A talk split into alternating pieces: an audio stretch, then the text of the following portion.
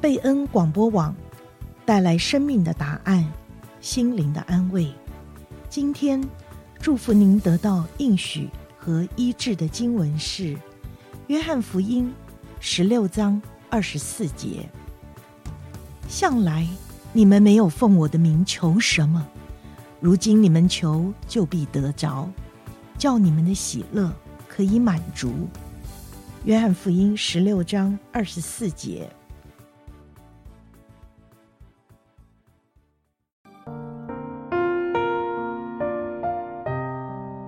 亲爱的听众朋友，欢迎您来到贝恩会客室，我是刘萍。今天节目中很荣幸邀请到生命和教牧领袖学院卓尔君卓牧师，他要分享有关基督教神学教育的见解和经验，让我们呢对到底神学院带给我们生命上有怎么样的帮助啊？我们要来听听卓牧师分享和他的看法，让我们一起来欢迎卓牧师。哎，刘平啊，主持人你好，还有各位听众，大家好。钟牧师，您接手了生命和教牧领袖学院，请你来跟我们谈谈有关神学教育这一块。在初代的教会，好像没有像现在哦，把这个神学成为一个系统。嗯、现在几乎很多教会自己都成立了神学院。是。所以呢，首先请你也跟我们谈一谈，为什么教会要这么重视神学的教育呢？呀，我想我们可以先回到神学的定义啊，这个 theology，那顾名思义就是关于神的学问嘛。那虽然圣经没有提到神学这两个字啊，但是啊，学习关于神的知识，却是我们啊最基本要去认识神的途径之一。呀所以在神学院，我们会常常说到一个，听到一个说法，就是说神学就是学神嘛，啊，所以 这个学习神学的目的，其实就是让人可以掌握对神最基本而且很正确的客观认识。那这个客观认识，其实最终的目的就要转化成为。啊、呃，一些的主观的经历啊，所以这个客观的认识其实是一个基础，在认识神的过程当中，会有一些越来越多这种主观的经验，对不对？那一个人可能会从环境、从弟兄姊妹的分享，或者有一些超自然的经验啊，比如说异象、异梦或神迹等等。那我们说这个是主观的，也是真实的，但是就需要有一些很客观的知识跟真理的原则去分辨。啊，因为如果没有去分辨的话，有时候可能那些经验是自己的想象，啊，有些时候也可能是魔鬼的欺骗或误导。这一些客观的知识，比如说神学或圣经，就是帮助我们避免让教会，包括我们自己啊，会产生一些的混乱或者迷信。所以，其实神学教育是很重要的啊。但是，我们可以用一个更亲切的说法了啊，就是圣经教育来说明这个观念啊，就是说，当弟兄姊妹更多明白圣经的原则、教训啊，关于神、基督啊、圣灵啊、末世等等的观念，我们就不容易被一些的。啊，异端或邪说所误导哦，那我们可以分辨啊，我们的一些主观经验可不可以合乎圣经的原则？钟牧师，您呃过去也有牧会的经验，那现在呢，在负责生命和教牧领袖学院，也就是神学院的事工，嗯、那也请您呢谈一谈，您对神学教育为什么特别有负担？在神学教育跟牧养这两方面呢，呃，你有怎么样不同的感受？呃，我想对我来说，神学教育就是也是牧养的一部分嘛，哦，因为我们说牧养的话，就是要给这个牧人要给羊吃草，呵呵，那要去关心羊啊，要去保护羊啊，所以有时候这样关心保护，这个是比较我们说是 relationship 方面的。那给羊吃草啊，那其实就是这个圣经知识的喂养。所以我觉得说神学的教育呢。啊，在整个牧养的过程当中是很重要的一块啊。除了我们建立关系，那其实我们也是帮助呃弟兄姊妹他建立与神之间的关系。这个神学教育啊的目的其实也是这样。所以我觉得说啊，我对于神学教育的负担，其实呃，就像刚才主持人所提到的，其实很好一点，就是为了要牧养呀。嗯、就是说，因为很多时候我们就会把它分成两边，但是其实我认为这个是一致的。那只是啊、呃，有些人他可能在关心上面、爱心上面，他有更多的恩赐，他用这个方式。那我觉得，呃，上帝给我的恩赐啊，跟呃负担，就是从神学教育的这个角度去牧养弟兄姊妹。那当然，更重要的是我们怎么样帮助弟兄姊妹还有学生，在他得到这些知识之后，能够真的就应用在他的侍奉跟他自己的生命里面。我觉得这个是其实蛮挑战的，因为。其实学习知识蛮容易的，因为我想在、嗯、特别在硅谷这个地方，很多人都很会念书，那我们都有很很厉害的这种学习的能力。但是怎么样把知识真的转化成为那个生命的力量，能够转化成为啊、嗯呃、我们在别人面前的见证，我觉得这个是比较困难的。你讲到知识转化为生命啊，可是我们看、嗯、像老一辈的，尤其是、嗯。家庭教会的一些传道人，嗯、很多都没有读过神学，比如说早期的王明道啦、嗯、尼拓生。嗯、我想有读过神学的可能是宋尚杰。所以，我们从这样子来看的时候，你觉得这个神学的教育，不管是对传道人，呃，或者是对一些的信徒来说，仍然是有那么样的必要性吗？呀，我想是有必要的哦，因为，但是我想对于呃弟兄姊妹啊，不管是传道人还是我们说信徒吧啊，那这个保罗告诉我们嘛，哦，要建立教会必须要有五重的职事嘛，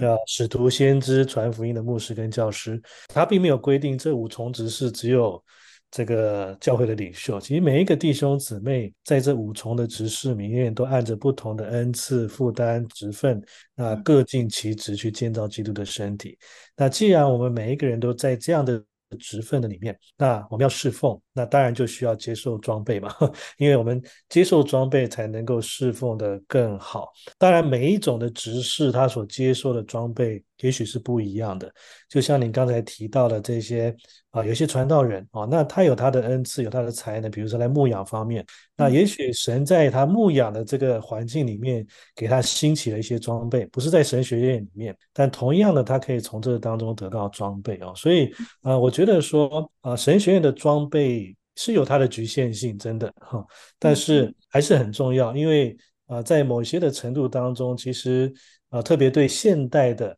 这整个社会来说呢，其实我们要面临的。啊，跟过去的环境是很不一样的。那我们可能要面对很多所谓高知识分子的挑战啊，面对各样的问题。那其实神学院的一个功能就是帮助我们更懂得有一个逻辑性的思考，有一个更系统化的对整个世界的认识，那帮助我们更好去回应这个世世界的问题。那我们一般人呢，也会认为啊，神学教育呢，特别是为了那些神学生是被呼召以后要做专业的传道人或牧师啊，而设置的这样一个教育体系。可是我们看现在呢，很多一般的信徒呢，也去接受神学方面的造就啊。所以你来谈一谈关于平信徒跟神学教育这两方面啊，呃，到底。他们有怎么样的一个关联？我想我们有这样的观念啊。其实我以前这个我也一直在讲平信徒，平信徒。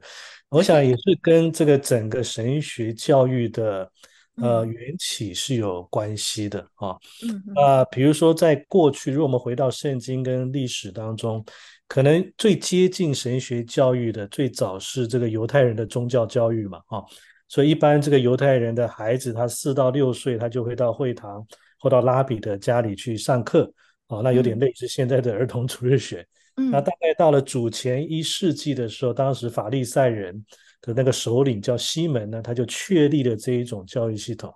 所以大概到了这个大希律的时代，这个法利赛人得到王的支持，所以他们开始在全国有一种教育的课程。那内容就有点像，就是以旧约圣经啦、犹太人历史啦，然后犹太教的神学啦。还有这个语言为主哦，所以这有点类似现代的神学院。嗯、那后来这个教会，新约的教会多少也受到这个犹太人宗教教育的影响啊，所以如果我们回到圣经的话，你发现保罗他也开始成立这个推拉鲁学房啦啊，那之后的教会也开始有类似这种基要真理、神学教育啊、圣经的教育。但是呢，其实这些的教育一开始都是面对所有的弟兄姊妹的啊，因为这些教育的目的是为了装备信徒啊，去面临当时信仰所面对的一些难题。啊，比如说他们翻开圣经，他们会想说，哎，那耶稣到底是人还是神呢？啊，那怎么样去解释三位一体啦？所以一翻开就有这个问题。那当时的教会领袖，他就思考这些问题，然后给出一些神学的解释。啊，所以早期的领袖，他除了是牧师，他也是神学家，然后他去帮助这些信徒去装备、去解惑。那现代的神学教育为什么有时候会让我们觉得说只是针对传道人？哈，那是因为在过去教会历史当中，特别到了中世纪的这个罗马天主教的时期呢，啊，当时有所谓的经院神学。那什么叫经院神学？就是他们用哲学啊，用辩论、用命题研究的方式去讨论神学的问题。嗯，然后慢慢就形成这一种的学院啊。那这些学院都是谁在念？啊，都是一些教会的领袖，当时罗马天主教一些领袖就从这些学院出来，那慢慢的这些学院就成为现在的这种神学院的雏形，那之后就发展成一些今今日比较著名的大学，那纳入更多的学科嘛，哈，嗯，所以这一种神学院的体系就形成，所以就变成说，好像神学院就。慢慢变成去一种培养专业人才啊，培养教会领袖，或是培养说哦，特别对这个神学有兴趣的、有负担的弟兄姊妹的一个学问啊。那我想这个其实是历史发展的一个结果。但是如果我们真的回到神学教育的话，我相信啊，神学教育不应该只是针对一小部分的人呀。神学教育就像一开始。呃，初代教会所开始的，其实是针对所有的弟兄姊妹啊、呃，而不是说只是针对啊、呃、传道人或是领袖或是神学生而已。嗯，因为我发现说神所使用的领袖是很多元的。现代的神学教育它太专业的时候，就反而啊、呃、没有办法更多好好去造就其他这些有才能的人啊、呃，所以啊、呃，我想说。啊，今日神学教育的确是有它的限制，那的确也是会带给弟兄姊妹一些的啊误解。我觉得说，好像就学术研究，然后对圣经研究有兴趣再去做这个事情。那我相信啊，的确了啊，这个也是我们必须要改变的地方，就是让这个神学教育真的回归到面向所有的弟兄姊妹，而且是能够装备各种不同的人。那我想这个是呃，特别我们在。呃，开始神学教育的时候，希望达到的一个目标吧。其实我看现在很多教会啊，自己本身也开设了信徒神学啊的这样的一个神学课程啊，或者是呃延伸制的这种教育课程啊，也提供一般的信徒有进修神学的一个适适当的管道。不过钟牧师啊，真的，我我自己也念完神学院啊，说坦白话啊，呃，上课真的非常非常的享受，尤其是。啊，很多很好的老师啊，牧者给我们的教导。嗯、可是呢，上完课之后要写报告，要交作业，真的非常的辛苦啊。对所以我觉得，真的能够到神学院里面去受造就啊，必须要有一过人的决心和毅力啊，要不然要坚持下去也是很不容易的啊。那我。我刚才介绍您呢，是生命和教牧领袖学院，目前是由您来负责嘛？啊，嗯，也请你来跟我们介绍一下这个领袖学院，好不好？好。那分享这个领袖学院它的课程的内容，还有它这个学院的这个神学院的特色有哪些方面？好的。呀，谢谢主持人哦，分享你很宝贵读神 学的经验啊，这个也是我们在读神学的过程当中的一个经验。我想，其实这方面的经验也凸显了现代呃神学教育的一个限制吧，啊，嗯，因为就像我们刚才所提到的啊，有时候现代的神学教育一直是被定型为知识跟学术的研究。嗯，那换句话说，就要写很多的报告，呵 呵写很多的论文，因为这个就是一般在大学里面，他必须要符合那个学术研究的标准，所以他必须这么去做啊。当然啊，我们必须肯定这个学术研究一定有它很宝贵的价值，因为啊，这些学者其实在历世历代以来，他也是帮助教会在很多的方面，在真理的持守。呃，知识的传承，它扮演很重要的角色，啊、但是我们还是要说，神学教育的知识层面很重要，但是不足够的啊、不足够的，因为知识只是成就一个好的工人的一部分而已，那还需要有更多其他这个神的功能啊、所需要的一些特质，那这个就需要不同的教育学院跟教会一起来配搭。才能够实现啊，所以生命和教牧领袖学院，我们就希望说，能够在今天的神学教育里面去推动一个叫各尽其职的革新。因为其实，在湾区已经好几家啊神华人神学院了，那内容也很接近，那我们就不想成为另一家差不多类似的神学院。我们是希望说，神学界啊，可以逐渐正视现代教会的真正需要。每一个神学院都有它的特色啊，也有它的限制啊。比如说，就像我刚才讲的，在现代的这种所谓学术的呃要求跟认证系统下面，写作业论文的字数其实都是关键嘛，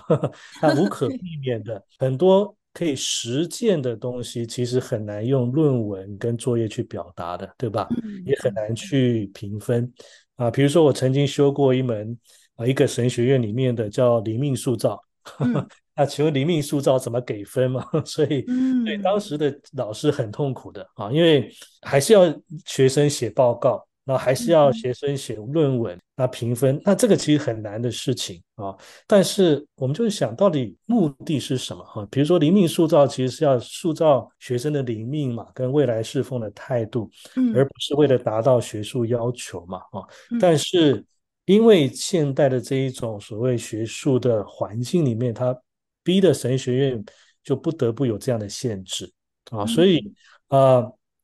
包括很多实践的学科都很难很难真的去突破，所以我们就希望生命和教牧领袖学院是做这个突破的角色，然后能够跟其他神学院去配搭，去做一些其他神学院比较难以啊，他很他难以分心去触及的部分啊，就是特别是实践的部分。所以具体来说，我们会有三个方面。第一个方面就是我们希望神学教育是可以扁平化的。啊，意思就是说，我们是真的能够面向弟兄姊妹，然后去掉那一些其实在教会里面比较少碰到的那些学术性研究，然后可以更针对的去啊、呃、萃取那些能用的而且有用的那些知识跟技能啊，然后帮助这个学生能够在实作的当中去学习成长。所以，其实我们更看重的是第一手经验的传递。啊，我们不希望说学生只是停留在书本上面，我们是想要带领学生实际去看这个世界的需要，然后思考怎么真的去用圣经、神学，还有所学到的装备去回应跟面对。嗯，因为我们相信说，教会的牧者其实更知道本地教会、社区还有弟兄姊妹的光景，有些时候他们其实是比神学院更好。可以去训练训练弟兄姊妹的人，所以，我们生命和教牧领袖学院其实是更愿意站在一个配搭的位置，然后针对教会不同的需要，我们可以跟教会原有的主日学门训或是装备课程，我们做一些配搭啊，就他们可能没有办法做的东西，我们来帮他做，来帮忙补强哈。那第二个就是说，我们希望能够恢复读经跟灵修在神学教育当中的位置啊，因为。我一直在说，这个研究圣经跟读经灵修是两回事情啊。这个研究圣经是我们在分析跟解剖圣经，但读经灵修是让神的话语在分析跟解剖我们。所以，就像刚才主持人的经验哦，当我们念神学的时候啊，好多的参考书要念，好多的报告作业要写。我记得我二十多年前在念神学的时候，我们神学生之间已经有这样的说法，就是。神学生读了三年的神学，但圣经却没有真正读多少，这个说法是比较夸张啊。但是其实有部分的真实性啊。所以我们也希望说，这个读经跟灵修应该成为神学教育当中的一部分。嗯，那因为神学生的时间很有限，所以呢，这个也是给学生的福音啊，就是我们会降低这种所谓学术性阅读的比例，也减少这个写论文跟作业的时间，但是我们会提高学生读经灵修的时间跟比例，那作为完成课程的一部分。所以学生在有限的时间里面，他可以完成课程。而且也有充分去读经灵修的时间，我们会让读经灵修真正变成神学教育的一部分，而且他们是可以跟同学彼此去分享的。那第三个其实很重要的特色是我们会突破师资的限制。呃，我们知道神学的博士当然在学术上可以给学生很好的教导啊，但是我们相信有很多在侍奉的工厂、职场或者教会里面有侍奉经历的牧者啊、宣教士、童工或弟兄姊妹啊，比如说我们主持人 在这福音广播上也很有经验。嗯、那也许很多人他没有博士的学历，但他可以给学生在实践的领域上面有更好的装备，因为他们有实战经验。但是现在的神学的系统下面，这些宝贵的人才其实很难进入神学院去教书的，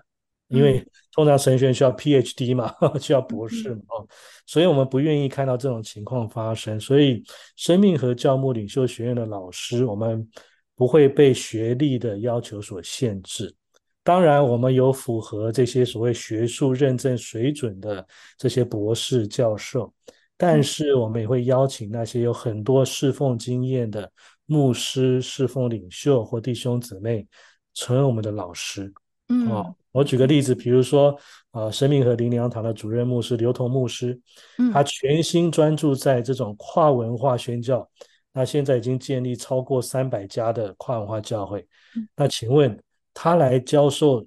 宣教学是不是会更有说服力呢？对吧？当然，所以这个是我们的观念啊，就是这一些宝贵的、有经验的，应该就要成为我们的老师啊。所以我想，这个是生命和领袖学院的一个几个特色，帮助学生真的是实际在。侍奉的技巧跟装备上面，他能够实际去做的，实际去学习的，而且能够真正去面对这个社会需要的这些课程。生命和领袖学院，它是要让它能够满足于现代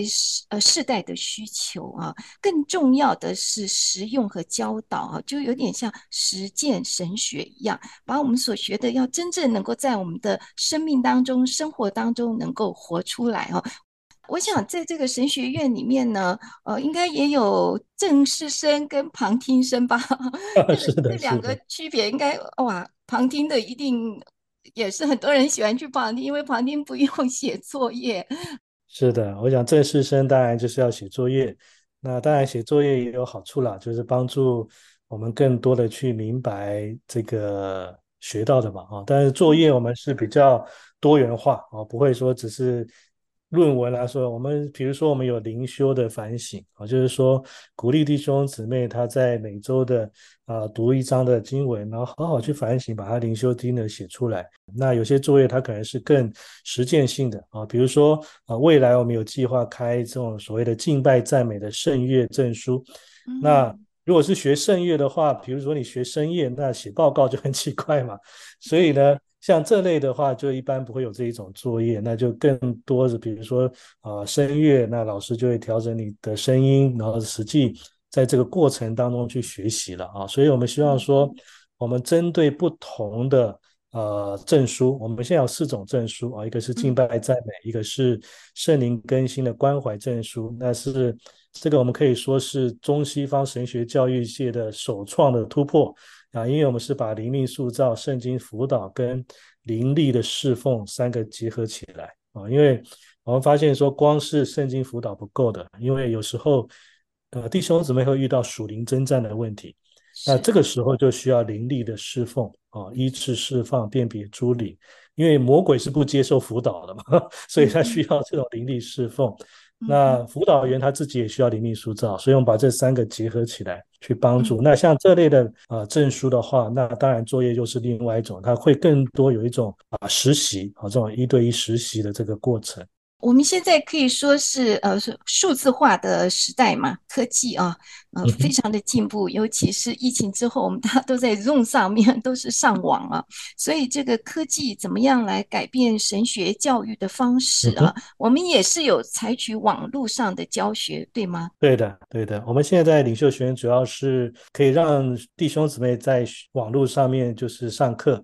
我们一般会有几种方式啊，第一种方式就是我们有录影的课程，那就是我们会放上去，那弟兄姊妹可以运用自己的时间，随时可以上去观看。然后在论坛上面跟弟兄、跟其他同学、老师去啊分享沟通啊，所以这个是一种方式。那当然，我们也会有一些的 Zoom 这种实际的上课，或者说实体的上课都会有，就会看啊课程跟老师的需要啊。比如说有一些的乐器课程，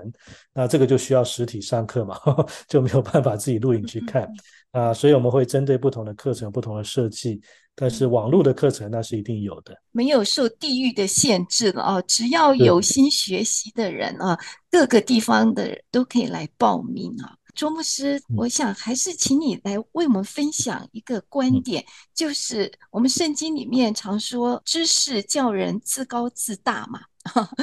所以有些人呢，对神学读神学呢，也有一个迷思，哎，以为哇，光是知道这些很多的神学知识啊，只是让我们呢骄傲自大。谈一下这个，我们受了神学装备之后，跟我们信徒的生命成长应该有怎么样一个连结的关系呢？保罗他不会去反对知识了，我想那个自高自大才是问题嘛，啊，那其实。啊，我们知道没有知识的人也会自高自大，这个是普遍人的罪性。只是刚好在啊哥林多教会那个地方，他们特别崇尚这种知识，那啊以至于成为他们的骄傲啊。我想要让神学知识不要自高自大啊，然后能够真的成为我们生命当中的。啊、呃，一个力量或是一个帮助的话，自省还有跟神的关系是最重要的啊、呃。我想这个也是在我们教牧领袖学院当中一个非常重视，甚至我可以说是最重视的一个部分。因为我觉得说，我们所要培养的是很清楚上帝的呼召，而且他是能够效法基督的榜样，而且能够顺从圣灵的引领的传道人。我们所训练的不是学者，重点不是在学术多高深的去装备一个人，我们更重要是希望这个人是有基督的生命。特别在教牧领袖学院的话，我们想要建立的也是一个方向，就是我们希望我们的老师不单单只是一个知识的传授者，我们是希望说老师的经验跟学生的学习能够成为一种对话的关系。平常的时候呢，我们透过一些学生的小组，然后透过一些我们对于他们啊在灵命塑造或是灵修上面的一些的跟进，我们希望能够让学生啊在过程当中，一方面可以从老师那边学到很宝贵的经验，啊，另外一方面我们也可以去啊观察每个学生他是不是有一些需要改变的地方。那这些的反馈其实是帮助学院可以更好的去啊调整我们啊的方向。啊，也特别让教会能够改变对神学的有时候也怎么听，就主持人刚才提到了迷思吧啊，就是说希望以后教会听到神学院啊，他们第一印象不是他们知识很多、头脑很大，嗯，他们第一印象是这些人的生命品格真的是像耶稣。你讲到有一句话真的很抓住我们的心，就是为什么要读神学呢？神学不是只是增加我们的知识，呃，神学就是叫我们要来学神，更有基督的生命。所以呢，真的应该鼓励大家啊，能够来接受神学教育。呃，我们一般信徒都愿意来接受神学教育啊，在信仰上有更多的造就。那对整个教会来说呢，就累积了更强大的一个服饰的力量和宣教的力量。是。那非常谢谢周牧师，谢谢您。谢谢主持人，也谢谢各位听众。谢谢听众朋友今天晚上的收听，祝福您有一个美好的夜晚。我们下周同一时间空中再会，拜拜。